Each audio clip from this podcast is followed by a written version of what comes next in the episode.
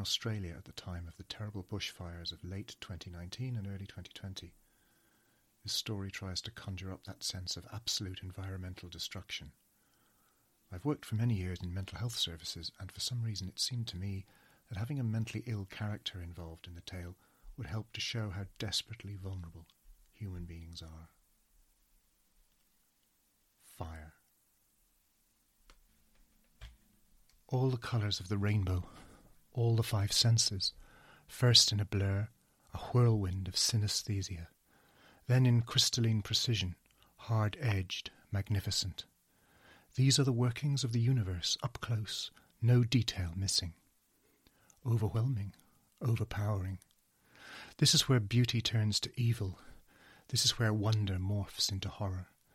The wind, the hot wind, the hot, terrifying wind, the wind from hell. And the slow screaming of the trees, rising to crescendo until every molecule is shrieking. And it moves over you, moves through you, moves into you. You are scorched in body and mind, in thought and word and deed. The world is undone. And then you see her face, you see her fear, you see her crying out to you, and you know, you know immediately that you are too late, that everything is too late. And her hair is on fire, and her skin is on fire, and her eyes are boiling, bursting, exploding, and her face, her wounded human face is disintegrating, her flesh dissolving, her mouth, her beautiful mouth, opens with the howl of death. And you look inside, you cannot help yourself. You look inside to see a thousand years of excruciating pain concentrated in a second. Her skull shatters in the heat of our bleeding star, and only the ever falling ash of her inside you will remain, only the memories falling into water falling on the baked ground, falling on the soft sea. But you cannot escape this vision of her face, tortured by fire. You cannot escape. They will take me, and they will burn me in the woods. They won't take you. That's crazy. They won't take you. I won't let them. You won't be able to stop them. They have been looking for me. They know where I am. They will burn me. They will burn me in the woods. I promise you, look at me, I promise you, that it will not happen. It wasn't always like that, of course. It wasn't the only conversation that we had. Most of the time we were good together. We were happy, whatever happy means. We dealt with each other's darkness. I say we dealt with it really well. We had been together forever, and sure, every now and then, I don't know how often exactly, maybe five times a year, yeah, about five times a year, the burning fears would start up. They would just appear, you know, in the middle of an ordinary day, where nothing special had happened. It was always the woods, and she would never say who they were. But the certainty, the absolute conviction that this terrible, this barbaric thing would take place, it was, during the worst intensity, it was unshakable. And the look in her eyes, it wasn't terror, it was the fear, not of dying, not of actually being burned alive in the woods. No, it was the fear of not being forgiven for having such oppressive thoughts.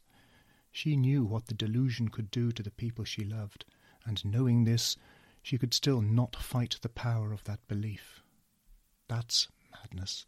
That's the savagery of madness, because only she had that comprehension of the incomprehensible. There were always fires in Australia, every year.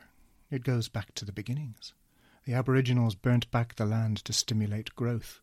But now, of course, the temperature's rising, less water, industrial greed, vampiric mining, climate change. I'm not denying it, I'm just saying we're living through it now. It's too late to wail and wring your hands and say, Stop it. Stop a fire, yes, sure. Stop a raging bushfire. We can't. What we can do is burn or flee. That's all. We moved up to the Blue Mountains to get away from the city, but still be close enough to our children. Sometimes we would meet them downtown, go for a meal, or walk by the coast, that kind of thing. But she had always had reclusive tendencies, and after a few years she didn't want to come with me any more. I couldn't persuade her. She just said she didn't want to go, didn't need to see the city, had done with it. She still saw the children, obviously, They would come on up at the weekends or whenever, and it was fine. We'd do the whole Australian thing the great outdoors, barbecues, bushwalks. And she was right not to want to go back to the city, because after she moved out to the mountains, she never had another hospital admission. She wasn't cured or anything, but I never had to make those lonely walks along the corridor of St. James's again, to see her sitting by her bedside, rocking slightly to and fro, drugged up to the eyeballs with toxic chemicals. I never had to talk with Dr. Penhaligon again, never had to let him lecture me about monitoring compliance. So far as I was concerned, the mountains were the right place for her. She was mad, of course she was mad, but they contained her somehow. She could howl all her rage and torment into those rocks and trees, and they just took it all. And then she was peaceful, content even. I needed to get away from her as well. I needed to let her reverberate, as it were, in that landscape that she found so accepting, so healing. I went into the city a lot on my own, not always to see the children, but to work, of course, and to breathe a different air. It enabled me to come home refreshed and renewed, and to permit us to continue the strange, fractured love that we were now able to nurture and support. We had accommodated ourselves as well as any to our circumstance. There, the reassurance of the past, Nothing to trap you quite like that. It eases you back a few days to the time before absolute anguish. Sometimes we would go walking together. We would descend into the valleys, listening to the murmurs of the streams and waterfalls, the music of the forest. We would walk for hours, and we saw a host of marvellous things lyre birds dancing with supreme arrogance in butter bright clearings, possums scavenging at night, their moon eyes beaming with mischief, bandicoots and swamp wallabies, spotted-tail quolls and greater gliders. We heard the sweet cacophony of the sheltered gullies. We eavesdropped on the whispering of the open forest slopes. We stood on the almost silent ridges and listened to the empty sky. It was enchantment, it was sacred, it was deception. There is too much life. Too much competition, too much hunting and killing and eating and dying and mating and growing and hunting and killing. Look closely at the trees, look closely at the leaves, and on the ground and in the rocks. Every crevice, every hollow, you can see it, the seething fury of life. Life driven by hunger for life, the gobbling, swilling insect world, the microscopic plague of bacteria and virus eating the world, consuming the world, a disgusting, never ending quagmire of breeding and slaughtering and oozing and corrosion. Life is a cesspit, life is a sewer, and the stink of it, the stink of it. We dwelt unknowing, unthinking, in a kingdom of parasites, interlocked, interdependent, preying, hatching, destroying each other. All of us, all of us scrabbling on the earth for our little allotted time, dispensable and disposable, for when the fire comes, it rips the fabric of the world. We are its fuel, that's all we are, running but unable to hide, tethered to the inferno. Should we pity life? Should we pity ourselves? When the fire moves through the mountains, then the animals move before it. The birds first, then the mammals, and the reptiles, the insects. They surge with blind panic into the ambush into the water, into the river, into the lake, onto the roads, and they are mown down, decimated. They are burned alive, incinerated. The wave of extinction breaks over them, and when we see the lucky few, the unlucky few, who have found some temporary refuge, whose lungs have not been shredded by the flames, we cannot help but pity. Our hearts of stones are momentarily hearts of flesh. The wounded, limping creatures, the innocent beasts, the dumb livestock of what's left of the wild. No longer that writhing, impossibly fecund swamp of organic mass. Pity them, then. The baby kangaroo keening for its mother, the charred cockatoo squawking in the smoke, the koala skinned alive by conflagration. Pity them, if you have pity left. They will take me, and they will burn me in the woods. They won't take you. That's crazy. They won't take you. I won't let them. You won't be able to stop them. They have been looking for me. They know where I am. They will burn me. They will burn me in the woods. I promise you, look at me, I promise you that it will not happen. Her deep hazel eyes, her soft chestnut hair, her grace when she danced, her smile, a blossom of rapture. And they told me, my friends, my guardians, my legislators, they told me, she's not right in the head, that one. So I knew. I knew all along, and I did not mind. We tripped the light of New South Wales, we scuffed along its dazzling coast, and we loved ourselves to exhaustion. A spell was upon us, and we revelled. She was honest and open, and her heart had no malice.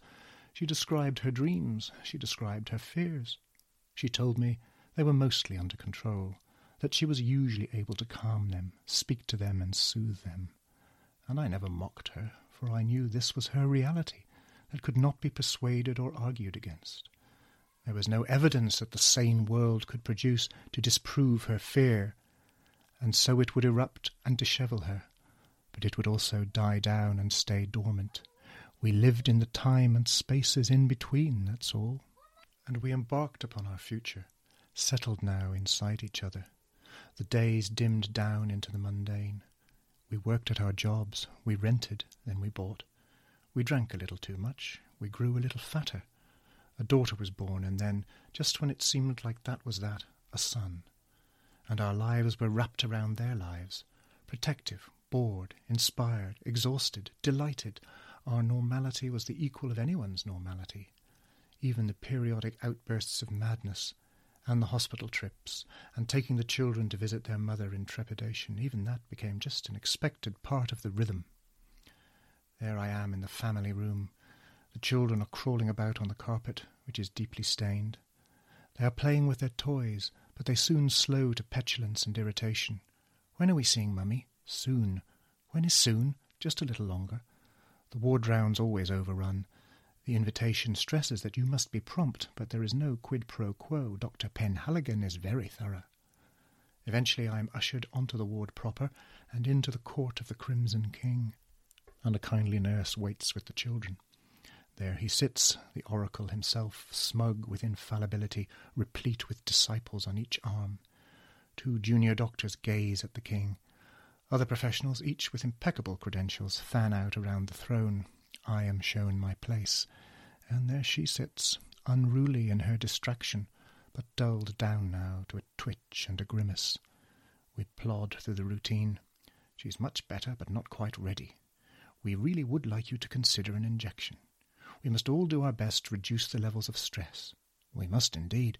But what has been done about the burning in the woods? A long term fixed delusion and impossible to shift. But with total compliance, there is really no reason why further hospital admissions can't be avoided. If you floss regularly, you will never need another filling. Something like that. Goodbye, and maybe next week. What lovely children, though he's never seen them. Goodbye, then. And I take her arm and guide her out, and out again to the family room, where there are hugs and kisses and tears. Yes, they have had to deal with the accusations and the teasing. They've had to cope with the snide comments and the playground barbs. They have been bullied by our situation, and they have come through. They grew despite, because, notwithstanding. And now the gasp of pride, the extraordinary love, the sense of achievement, I try to squeeze into their accomplishment and steal a moment or two of indulgence, and the selfish glide to small credit. Well, who wouldn't? We did parenthood, good enough parenthood, and will not stand humiliated there. I knew there was danger.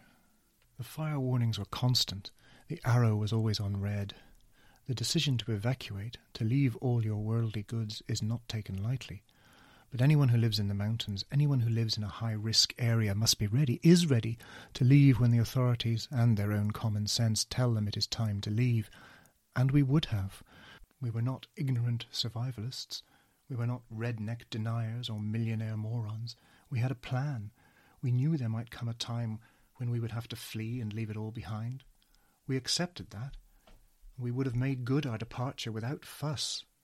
No sentimental clinging to home as castle. But the fire, this fire, it outpaced the warnings. The wind blew one way, and the threat was a good twenty kilometres from us and getting more distance and in the space of one hour the wind changed. The tinderbox forest embraced the blaze and wiped out our existence. That was the day. That was the day, and I was hopelessly, shamefully, unforgivably too late. I worked for a distribution company of organic wine. The internal market and for export. What could be more eco-friendly and clap-happy? Well, not us. The life cycle assessment of wine production shows that small organic producers have the worst environmental performance. No pesticides or fertilizers, but excessive water use, sucking dry the already fragile river systems of Australia. No high-tech machinery, but an over-reliance on the tractor, which isn't going hybrid any time soon. Also, lower yields in organic growing contribute to the highest amount of CO2 on a ton of a crop of grapes of any wine production method. And then there are the same factors that affect all wineries the production of glass bottles and fuel combustion in the planting of vines. But being small and beautiful, that is precisely the main selling point for organic wine in the craft shops and the gourmet restaurants of Sydney. I was complicit then in the great unravelling, knowing, but only at the bottom of my little conscience, only aware in the fleeting glimpses I caught of myself, of our business, of our holier-than-thou purity, without the make-up. Then I understood, fully and with nothing to excuse us, except the usual, that everyone is involved, how could we do any different? What alternative is there? Aren't we just trying to make a living, and aren't we to be commended for doing it differently, doing it in a way that enables us to lie to ourselves more easily? Here comes the billionaire on his motor yacht ploughing his private furrow from the North Shore to the jetty at the Opera House. Blame him. There go the financiers, the international currency speculators, the derivative merchants, the property magnates, the plurality of plutocrats. Blame them. We're only the middlemen, the little people, the minions. And there is the government, digging up what's left of the great southern land to sell it to the highest bidder. It must not, it cannot stop. For what else would we do? Be kinder, gentler, more equal, nurturing, sharing, tending, shepherding? But there's nothing left to conserve. We have consumed it all, gorged on it, devoured it, hopelessly, helplessly addicted to our gluttony. Look at Australia from space a vast, cracked, parched, drained, famished wasteland. Those little artistic touches of green at the edges, they're just for show. They have no chance of creeping back from the coast. The Blue Mountains, the ridges and the valleys of paradise, the biodiversity of the geological wonderland, chimera, illusion, all in retreat, all in irreversible defeat. Observe, observe now here the creatures of Australia marching towards oblivion. Shall we go with them? What is there left to save? I had set off in the morning, the crisp, bright morning. I had cycled into Katoomba, chained the bike, and boarded my usual train. Choo choo, all the way down the mountain to Central. Then, because I was early, a nice walk along to the turn into Glebe Point Road. Oh, to be a hipster, now that summer's here. The fashions, the faces, the tats and the tans. Merrily I strolled along and arrived at my office full of cheer and sunny smiles. It was hot, but it was always hot. Our office had aircon. We were cool fools. And then an hour later, now, it's here. I don't know what to do. And it seemed, immediately, the concerned colleagues at my shoulder.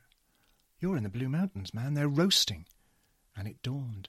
It dawned in a way it had never before, that this was the nightmare. This was the real thing. Reassure, try to reassure. It's okay, I'm coming, I'm on my way, I'm nearly there. They will take me and they will burn me in the woods. They won't take you, that's crazy. They won't take you. I won't let them. You won't be able to stop them. They have been looking for me. They know where I am. They will burn me. They will burn me in the woods.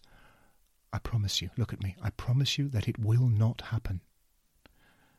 A cab this time, me, sweating in the back, cursing the traffic on the Parramatta Road and Broadway, running across Railway Square. Huge unintended tip, sprinting, overweight, out of condition to catch the mountain train, almost empty, with twenty seconds to spare. So have you left the house? I can't. The fire is everywhere. How? When? Didn't you see it? Feel it coming? Didn't they say? They were too late. They can't get here. They've given up. You've got to leave the house. I can't. Please, I can't leave the house. And then the signal, it evaporated, as if mobile phones had not yet been invented. Completely dead, defunct. Call the kids. Yes, call them. Ask them to keep trying her number, knowing it was hopeless. Just get there. Just get there, Dad. But do you know how long the mountain train takes? Do you know the slow despair of its winding, climbing, winding? The beautiful ride, the glorious views, yes, except now, all of them incandescent in the splintering air. Dry as a bone this morning, but still green and blue and yellow and brown. But now, the smoke, the flames and the smoke. I had once seen molten copper being poured in Mount Isa. It was the same. Put your hand to the glass and feel the otherworldly furnace out of the blue and into the black. I descend at Katoomba into the suffocating smoke. There is no air, not as we know it, only the drifting, billowing, mephitic cloud stretching its tendrils into every hollow, reaching into your lungs to coat you with its filth. There are people here, all running, stumbling, and crying out, and the coughing. Everyone is coughing as they strain the ash soaked atmosphere for oxygen. You navigate with your memory. There are blocked exits and cordoned off roadways everywhere. The monochrome town feels like it is sinking into the mouth of a volcano. Dark shapes swirl and collide. I find my bicycle by sheer force of habit, unchain it in the strangling gloom, and pedal off into police barricades and fire truck manoeuvrings. I can hear the sound of helicopters above me, but I know the back roads of this place. I know the laneways and the overgrown paths, so I disobey the loud hailed commands, and I duck and weave through the chaos. Down through the circles of hellfire I go, through every mode of burning. Ridiculous, reckless, desperate to find her, to find her in the charnel house of combustion. I know what my chances are. I push on regardless, but I slow down. I am wading through the viscous tar of the smoke, and it blisters my throat. I reach out, I touch the wall of pain, and suddenly everything is illuminated. For a brief moment I stare into the heart of the sun, the great kaleidoscope of beauty, its myriad colours dazzling beyond my comprehension, shining in the white hot cosmos of death. I run forward. I can hear her voice. This is our street, this is our house, just here, down here, a few more steps, a few more. I look at my blackened hands, I look around me. I am encased in fire, a dead man ignited. I am the angel of light. I pass out. My body was dragged to safety by someone, some cruel rescuer. My by then flayed and half cooked body, with its third degree burns and its permanent disfigurement the marks of my failure branded upon me for all to survey, the red, raw, rotten meat of me, a walking carcass of disgrace, and he couldn't even find her, the poor freak, couldn't even catch a last glimpse, for she was long since devoured by the fire, she was long since burned alive. And he hears her screams, he hears them still. Look at the fluttering of his eyelids, look at the way he clamps his hands over what's left of his ears. He hears her, that's all he hears, in there. All the colours of the rainbow, all the five senses, first in a blur, a whirlwind of synesthesia, then in crystalline precision, hard edged, magnificent. These are the workings of the universe, up close, no detail missing, overwhelming, overpowering. This is where beauty turns to evil. This is where wonder morphs into horror. The wind, the hot wind, the hot terrifying wind, the wind from hell, and the slow screaming of the trees rising to crescendo until every molecule is shrieking, and it moves over you, moves through you, moves into you. You are scorched in body and mind, in thought and word and deed, the world is undone. And then you see her face, you see her fear, you see her crying out to you, and you know, you know immediately that you are too late, that everything is too late, and her hair is on fire, and her skin is on fire, and her eyes are boiling, bursting, exploding, and her face, her wounded human face, is disintegrating, her flesh dissolving. Her mouth, her beautiful mouth, opens with the howl of death, and you look inside. You cannot help yourself. You look inside to see a thousand years of excruciating pain concentrated in a second. Her skull shatters in the heat of our bleeding star and only the ever falling ash of her inside you will remain. Only the memories falling into water, falling on the baked ground, falling on the soft sea. But you cannot escape this vision of her face, tortured by fire. you cannot escape. I promise you that it will not happen. Thank you for listening, and if you enjoyed the podcast, please share thank you